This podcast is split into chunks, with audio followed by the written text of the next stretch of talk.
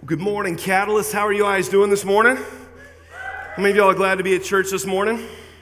I am very, very glad to be here. Very, very glad. Um, like Tim said, that uh, we, we have a worship night coming up next Wednesday, not this coming Wednesday, next Wednesday. If you've never been to a Catalyst worship night, it is uh, it's a fantastic time. Uh, I want to invite everybody to come on back here at 7 o'clock uh, on that Wednesday, the 31st. And we have two services for Easter. As you can tell, this is a non Easter Sunday, and we're expecting a big crowd for Easter because last year uh, we were all isolated in our homes last year for Easter. So we're expecting lots of people. So 9.30 and 11 o'clock, and invite people. Invite people. Um, we really want as many people as possible to hear the message of Jesus. That is what we're here for as a church. Uh, so we are finishing up our Move series. If you've been with us uh, over the past several weeks, you know about the four chair discipleship thing. If this is your first time, not a problem at all. All of our sermons are online. If you want to go to our YouTube page and uh, look up Catalyst Christian Church, Nicholasville, Kentucky, and you can watch every single one of them. Um, we, we, we try to make that available as, as available as possible. So I want to thank all you guys for doing that. Um, I found an amazing quote from a famous Greek philosopher. His name is Mediocrates. And he said, eh, good enough. That was his quote. That was, that was a quote from the Stoic philosopher Mediocrates. And uh, as, as I recently reconnected with my fourth grade math teacher, Miss Larson, she was fantastic. She was a great math teacher. And she found me online, asked me how I was doing. And I remembered, I said, I said two things. I said, I still know my multiplication tables, and I still have a bad case of carelessness-itis. That's what she called carelessness-itis. It was the thing that caused most of her students to make, make problems, it, it, uh, to make mistakes. It wasn't that we didn't know the material. It was leaving a decimal point off here or not th- checking our work. It was called carelessness-itis. And I, I, I had a bad case of it then. I still have a bad case of it now. Uh, but most of us do to some extent, especially when it comes to math. Okay, how many, how many math geeks do we have out there? Are, are, are you a math geek, like really good at math? Uh, uh okay, uh, not many. Okay, awesome. That's great. Okay, so, uh, but the scourge of carelessness-itis is nothing compared to its mutated cousin. And that is the cousin virus that's good enough itis. Uh, that's good enough itis is a pandemic that makes COVID 19 look tame. Uh, symptoms of that's good enough itis are this not realizing your God given potential, leading a life of quiet desperation, as what Ralph Waldo Emerson so eloquently stated, never realizing your dreams, achieving half or less of what you could achieve in this very short time we have called life. Those are symptoms of, good, of that's good enough itis. More serious symptoms of good, that's good enough itis as they invade the church is this lost people never hearing the gospel, orphans dying of easily curable diseases simply because people don't care, churches not being planted, ministries not being started, Christians looking at the world and quoting Mediocrates. Eh, good enough. Why is that's good enough itis such an issue? Why is it so prevalent in our lives. Why can we never seem to conquer it? Well, it's easy because that's good enough itis is the default. That's good enough itis is like gravity, is always pulling us towards it. And without active uh, uh, going against, unless you jump and break the earth's gravitational pull on you, you're going to stay here. And, and, and as soon as you jump, it's going to pull you back down. That's what that's good enough itis does to us. It's true in life, especially true when it comes to our faith, and it's nothing new. See, the problem is, is that that's good enough itis in the Bible has a darker word. Bible calls it lukewarmness lukewarmness. And there's a very famous passage in Revelation that a lot of people have heard, talking about the church at Laodicea. Uh, some, some believe it's symbolic of the church in the end times, right before Jesus returns. The Revelation 3 15 through 17. This is what Jesus says to that church. I know your deeds, that you're neither hot nor cold. I wish you were either one or the other. So, because you are lukewarm, neither hot nor cold, I'm about to spit you out of my mouth. You say, I'm rich, I've acquired wealth, and don't need a thing, but you don't realize you are wretched, pitiful, poor, blind, and naked. I've realized that I will battle that's good enough itis, biblically known as lukewarmness, my whole life. My default nature is inaction. My, fault, my default nature is to say, eh, good enough. And people in Laodicea weren't any worse than you or I. They get such a bad rap, but they are us.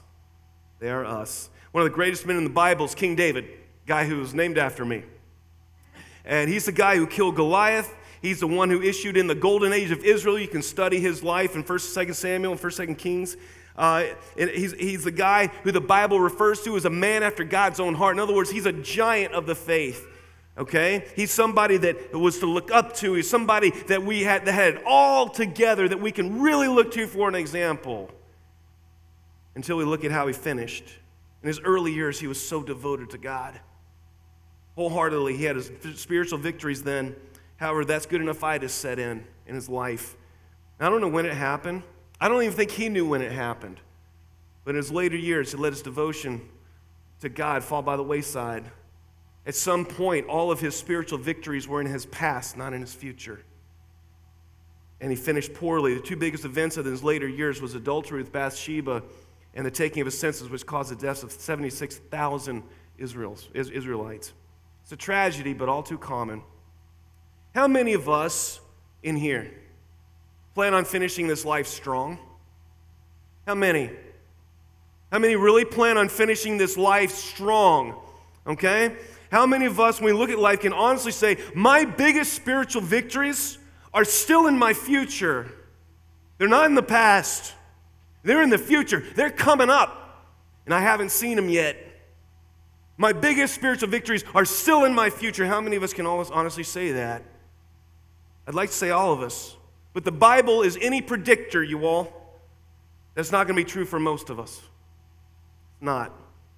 Very few people in the Bible finish strong. Most follow the pattern of faithfulness to God, blessing to God, lukewarmness, and then falling away. If you look at the Bible, that's what most people do. That's simply because lukewarmness, like gravity, is the default. It's a siren call to us. It calls to our hearts to just say, That's good enough. I, have done enough. I'm, I'm, I'm, I'm done. I, I just want to sit here and just exist. That is the siren call to our souls. And that is how so many Christians will finish this life with all their spiritual victories in the past. You understand? Well, maybe not. Well, let's look at the laws of physics and see what's going on. See, there are two, like the laws of physics, there are two spiritual laws at work with us. They're the same as laws of physics. The first one is inertia. The second one is friction. Inertia states this an object or person will remain in its current state of motion unless acted upon by an outside force. That's what the law of inertia says. Okay? If, unless, unless some physical force acts on you, it, you're going to stay where you are. This keyboard here is going to stay here. I mean, we can sit here and watch it. All right? Let's sit here and watch it. Let's see if it moves. Law of inertia. Right there. You know, the only, you know when it's going to move? Is when it's acted on by an outside force. Then it moved. That's what inertia says. And guys, the same is true of you in your walk with Christ. If you are sitting there doing nothing, you are going to stay there and do nothing. If you are actively engaged in the purpose of Christ, you're going to stay actively engaged in the purpose of Christ. The law of inertia.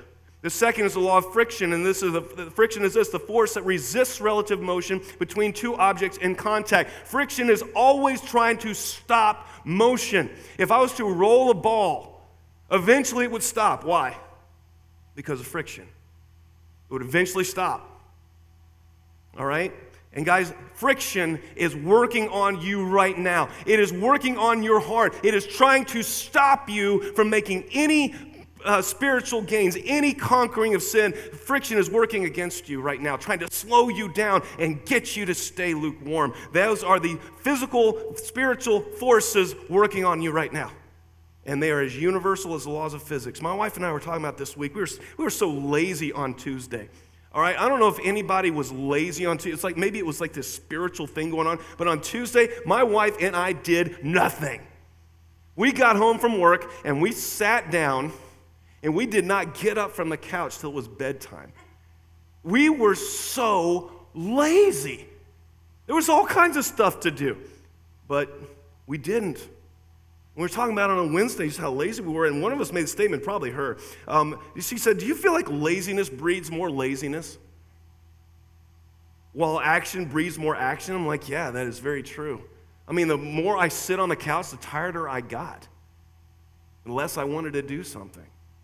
And see, guys, that's the spiritual law of inertia at work right there. People who produce fruit for the kingdom, who make disciples, are going to remain in that state, although friction is working against them. People say no to Jesus, remain in that state as well, unless the Holy Spirit acts on you.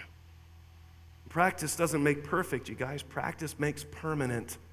We are what we repeatedly do. And if you always say no to Jesus, you're practicing it makes permanent. If you're always saying yes to Jesus, then that's going to make it permanent as well. Right? But the thing that bothers me the most, seriously, this is the thing that keeps me up at night as a pastor, because I love you all so much. You all are, are my family. You all, you all I, I'm closer with the people in this room than I am a lot of people in my own family. Really. And I love you and I care about you so much. And the thing that bothers me, that grieves me most as a pastor, isn't that's good enough itis slash lukewarmness. That's not the thing that bothers me. You want to know the thing that bothers me, keeps me up at night, brings tears to my prayers? Is this. Is that lukewarmness is the goal. It's the vision. It's what so many people in this room, as much as I love you, it's what so many people in this room and joining us online, that is what you're going for. That is, that's how you know you've arrived when you, have, when you are lukewarm. Lukewarmness doesn't bother you, it's actually your goal as a Christian. It's kind of, okay, uh, imagine this big, huge, awesome, creative, amazing, perfect God, okay? He is, he's, he's all over all creation. He's the sovereign. He is everything, all right? and in his majesty and his awesomeness and his brilliance. And here we are in this little ball of dirt and water in this tiny little universe. Yeah, I said tiny little universe compared to God. The universe is tiny.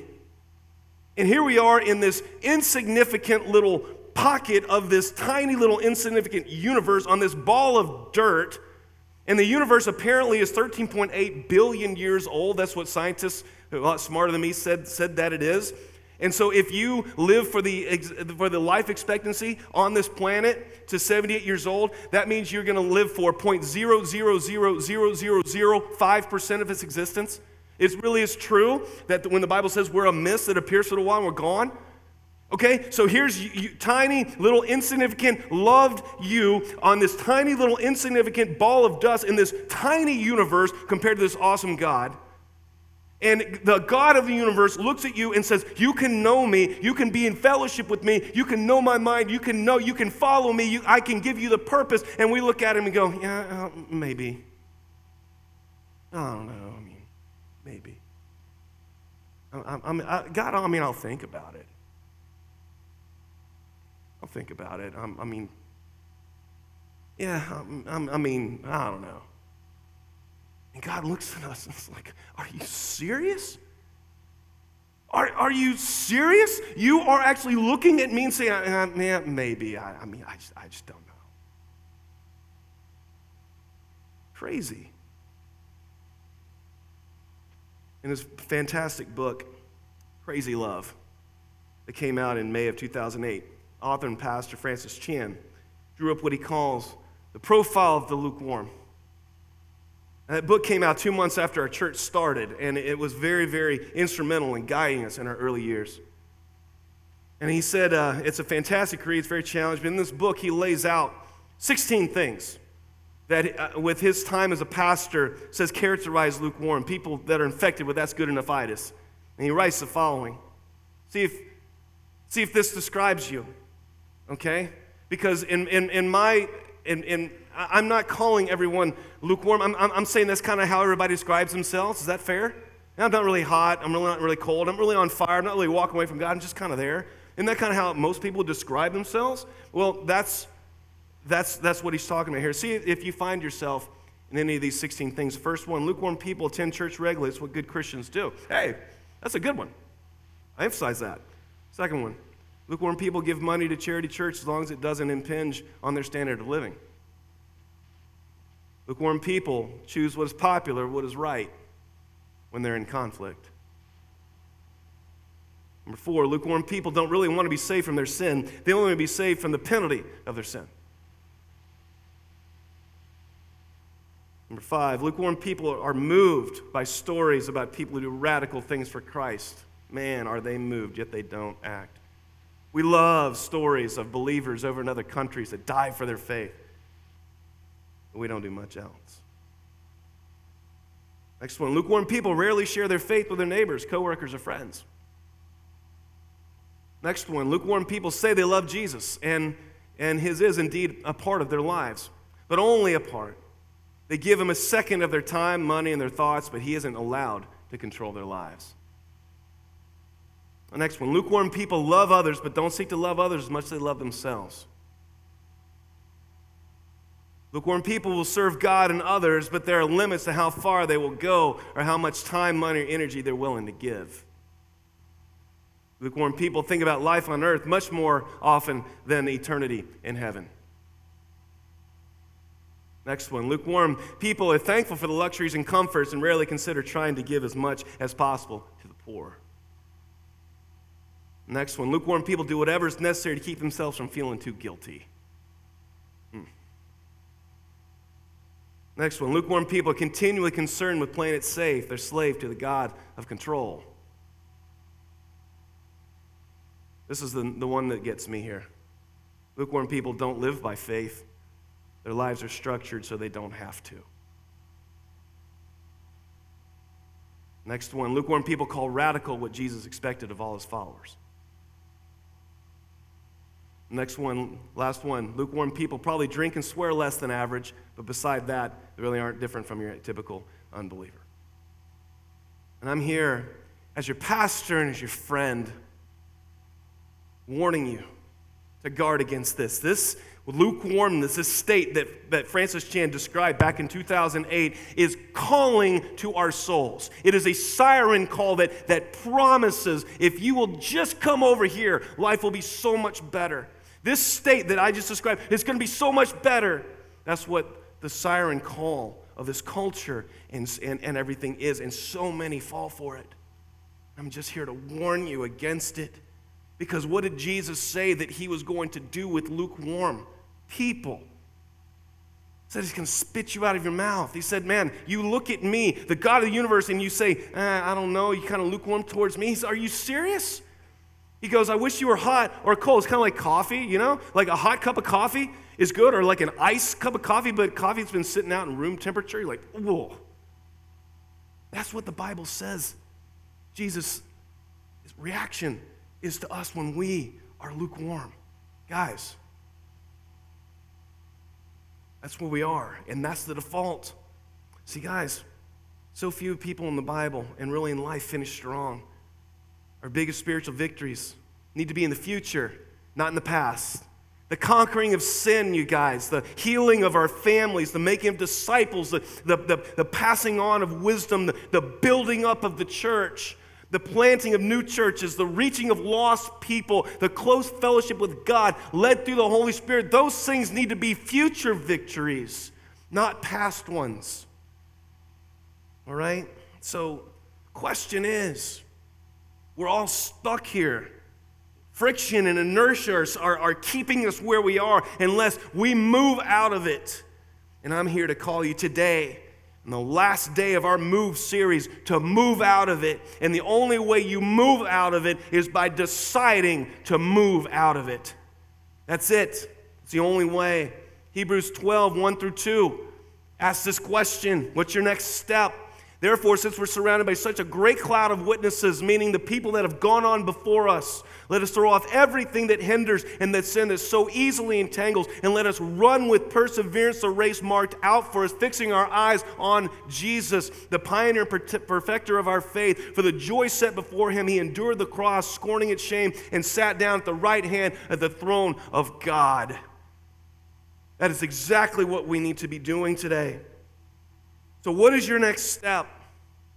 Yes, I'm challenging you to move off of the spiritual force of inertia.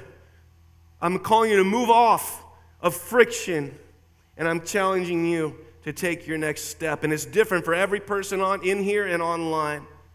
If you're not the kind of person whose all your spiritual victories are in the past and you are looking forward to some in the future, then this next section is for you. What is your next step? If you guys will take look at your card now. Pick up your yellow card. If you don't have one on your seat, there's some more. If you need one, I've got them here. Um, if, they're, they're, they're, if, if anybody needs one, I've got them, okay? I want you to, and you guys that are joining us online, I want you to look at this right now. All right. If your next step is baptism, if you have never been baptized, you have never taken that pledge, you've never committed yourself to Christ to begin the journey, then baptism is for you. Acts 2:38 challenges us this. Peter replied, "Repent and be baptized, every one of you, in the name of Jesus Christ for the forgiveness of your sins, and you will receive the gift of the Holy Spirit." You know what I would love? I would love in 2 weeks at Easter to baptize a whole bunch of people. That's what I would like. All right? So if you have never been baptized, I am challenging you that you need to take that step. And Easter Sundays and two Sundays, we will be glad to baptize you. Invite your friends, invite your family. Make this the biggest testimony you've ever had in your life. Let's do that. Second thing, join a community group. Those, those of you that know that uh, here at Catalyst, we expect two time slots, one Sunday morning and one community group. People don't have much more time than that. We can give two time slots. That's what we do everything in. Acts 2 42 through 45 is a command of Scripture. It says this They devoted themselves to the apostles' teaching, to the fellowship, to the breaking of bread, and to prayer. Guess what happens in a community group? Those things. All right? Everyone was filled with awe at the many wonders and signs performed by the apostles. All the believers were together and had everything in common. They sold property and possessions to give to anyone who had need. Every day they continued to meet together in the temple courts. They broke bread in their homes and ate together with glad and sincere hearts, praising God and enjoying the favor of all the people. And the Lord added to their number daily those who were being saved because of the community that we have. All right? That's you. The next one's a big one. Big commitment. One of my favorite things. Commit to a 2022 mission trip. All right, we're going to five places Jamaica, Haiti, Honduras, Kenya, and India. Um, and if you can't go, two years ago, we challenged people to either be senders or goers. A goer, somebody goes, sender, someone who can't go, but will actually support people. Now, if you are a sender, if you were a sender two years ago, you all know our, our 2020 kind of wrecked our mission trip stuff, okay? That we have that all of that money. It's more it's like $14,000 that you all gave. It's amazing. We have it in an account and we are planning on putting it towards our 2022 mission trips. Thank you so much for doing it. We have not touched that. It is for mission trips. And so we, we have that for people that go. So if you would like to be a sender, sign up to do that. There's a fund on, online to do that. Um, the Jamaica trip, John Kelly and Rob Harlemer are going to be leading that one. Okay? Um, that, that's that's uh, to, to our mission there. Um, in Haiti, Martin Kim Allen. Uh, Honduras, Kevin Mink. Kevin, raise your hand. Right there. He's leading that trip. Um, the Kenya trip, we're looking for a leader right now. Uh, India, I'm, I'm going to be leading that one. The India trip is going to be um, the most difficult mission trip I've ever led. And this is why. I asked our, our, our contact over there, Ravi, I asked him, I said, where are the hardest, the most unreached, most desperate places? He goes, Oh, we got plenty of them. I said, That's where we're going. It's going to be the least of these mission trip. We're going to go serve in leper colony and go serve in a, a, a, basically a village for people that are blind, um, beggars, uh, people that, that, that, are, that, that if the Lord doesn't provide for them today, they don't eat. We're going to go serve and we're going to go fellowship. And We're going to go present the gospel to the least uh, uh, and most neglected people you've ever seen and, and that's, where we're, that's what the India trip is going to be. Uh, and if you, if you indicate on your card to do that, we'll get in contact with you. Uh, but it takes about a year for these to plan out. These are all going out in 2022. Right? Um, next one uh, serve in the church. Uh, some of us that are standing on the promises are actually just sitting on the premises, and we need to actually start serving in the church. Um, uh, we, we have a need for uh, workers in children's ministry, influencing the next generation. We need youth ministry. We're losing a lot of our, uh, no, we're not losing, we're sending a lot of our youth volunteers out to our church plant and, and elevate. Uh, we're going to need a lot of people to start working with our youth. Uh, we need people in the tech ministry. Uh, we need people in the hospitality coffee ministry. Guess what? Coffee starts back on Easter Sunday. Yeah, yeah, that's right. Uh, for those of you that are online, especially my parents, uh, there was a big cheer that just went up because they love coffee. Uh, we need people in worship ministry. We need people in the men's and women's ministry. I want you to guys start serving there. Uh, the next one, tithe, giving. Some of you all are living in direct disobedience to, to, to God's command. Um, and, and uh, it's time to start time to start doing that. Jesus said it yourself, is he himself, that what, where your treasure is, there your heart will be also. We always put money towards things that we think are important. All right? Plain and simple. If you don't put money towards it, you're not serious about it. That's just the way it is, y'all. All right? Um, next one foster, adopt. Some of you are, are, feeling the call of God to open your home to orphans, uh, people that, that, that are, are, are, children that need you. Foster or adopt. A lot of the children over the children's ministry are foster or adopted children. I love it. I love it. I love seeing the gospel there in action. Um, next one, this is a passion of mine, full time ministry. If you, we need church planters, we need pastors, we need children's ministers, we need youth ministers, we need worship ministers coming out of this church, going out and building the body of Christ. And if you are feeling a call to full time ministry, I want to talk to you, I want to mentor you, I want to disciple you, and I want to send you out to be a force for the kingdom, if that is your calling. Um, guys, we all saw the profile of the lukewarm. We saw that, and a lot of us found ourselves in that, right? Now, there's a different profile I want to share with you. There's a different profile I want to share with you. This is the one that I try to live by. I say try. But it's called Fellowship the Unashamed. I want to invite the band. Come on back up. I am part of the fellowship of the unashamed. I have the Holy Spirit power. The die has been cast. I have stepped over the line. The decision has been made. I'm a disciple of Jesus Christ. I won't let, look back, let up, slow down, back away, or be still. My past is redeemed, my present makes sense, and my future is secure. I am finished and done with low living, sight walking, small planning, smooth knees, colorless dreams, tame visions, mundane talking, chintzy giving, and dwarfed goals. I no longer need preeminence, prosperity, position, promotions, plaudits, or popularity. I don't have to be right, first, tops, recognized, praised, regarded, or rewarded. I now live by presence, le- learn by faith, love by patience, lift by prayer, and labor by power. My pace is set, my gait is fast, my goal is heaven, my road is narrow, my way is rough, my companions are few, my guide is reliable, and my mission is clear. I cannot be bought compromised, deterred, lured away, turned back, deluded, or delayed. I will not flinch in the face of sacrifice. I will not hesitate in the presence of adversity, negotiate at the table of the enemy, ponder at the pool of popularity, or meander in the maze of mediocrity. I won't give up, back up, let up, or shut up until I have preached up, prayed up, paid up, stored up, and stayed up for the cause of Christ. I am a disciple of Jesus Christ. I must go till he returns, give until I drop, preach until all know, and work until he comes. And when he comes to get his own, he will have no problem recognizing me. My clothes will be clear, for I am not ashamed of the gospel of Jesus Christ, because it is the power of God for the salvation of everyone who believes. That's the profile that we want here, not the lukewarm. What I want you guys to do this morning is look at this awesome, huge, incredible God that we serve and repent that we have just kind of said, uh, you know, maybe. What I would rather you do is walk away from Christ, just say, I don't want any part of you, or run towards Him and embrace Him rather than this patronizing, you know, I'll give you a little bit of myself. So, what's it going to be, church? What's your next step? What we're going to do, we're going to have some time, some music time where you can think, where you can pray, where you can repent. And then when it comes time for communion and offering, I want to ask you if you're ready to fill out a card. I want to ask you to put it in the offering plate or, or next to the offering plates when you come. If you need a week or two or whatever to think, you're not ready to make any commitments, then take it home and bring it back next week communicate to us online. whatever it is, let us know what your next step is. Every person in here has a next step. Don't say, well, now nah, I'm good. No. You know you're not. No, you're not good.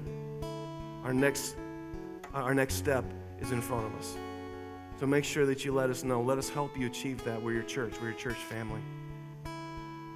My next step is I'm taking two mission trips next year, one to Honduras and one to and leading the one to India. I've never held the hand of a leper before. I've never done it. But you know who did? Jesus. And if we are going to be followers of His, we do what Jesus did. And so that is what the Holy Spirit has led me to do. That's my next step as your pastor. I have a next step. So do you. So I want to invite you to pray with me, and then we will do, and then we'll go to the Lord in worship, and then we'll continue in our service. Heavenly Father, I want to thank you for your call. Lord, having lived as a person, you know the siren call of lukewarmness, and that's good enough, itis.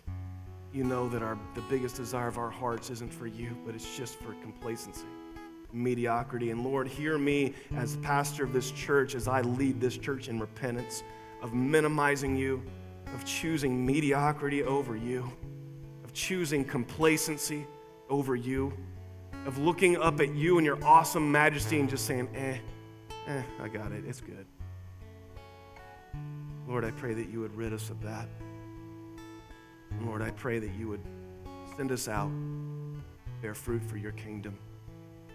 Lord, for the lost people in here who don't know you, I pray that they would be saved this morning. For the people, the, the, the, complacent saints in here, I pray that they would move forward and have spiritual victories in their future. More than that, Lord, I pray that you and I, that, that you would cause us to love each other, love each other into action establish a culture when we cheer on people who are making commitments and decisions for your kingdom. name of Jesus, we pray.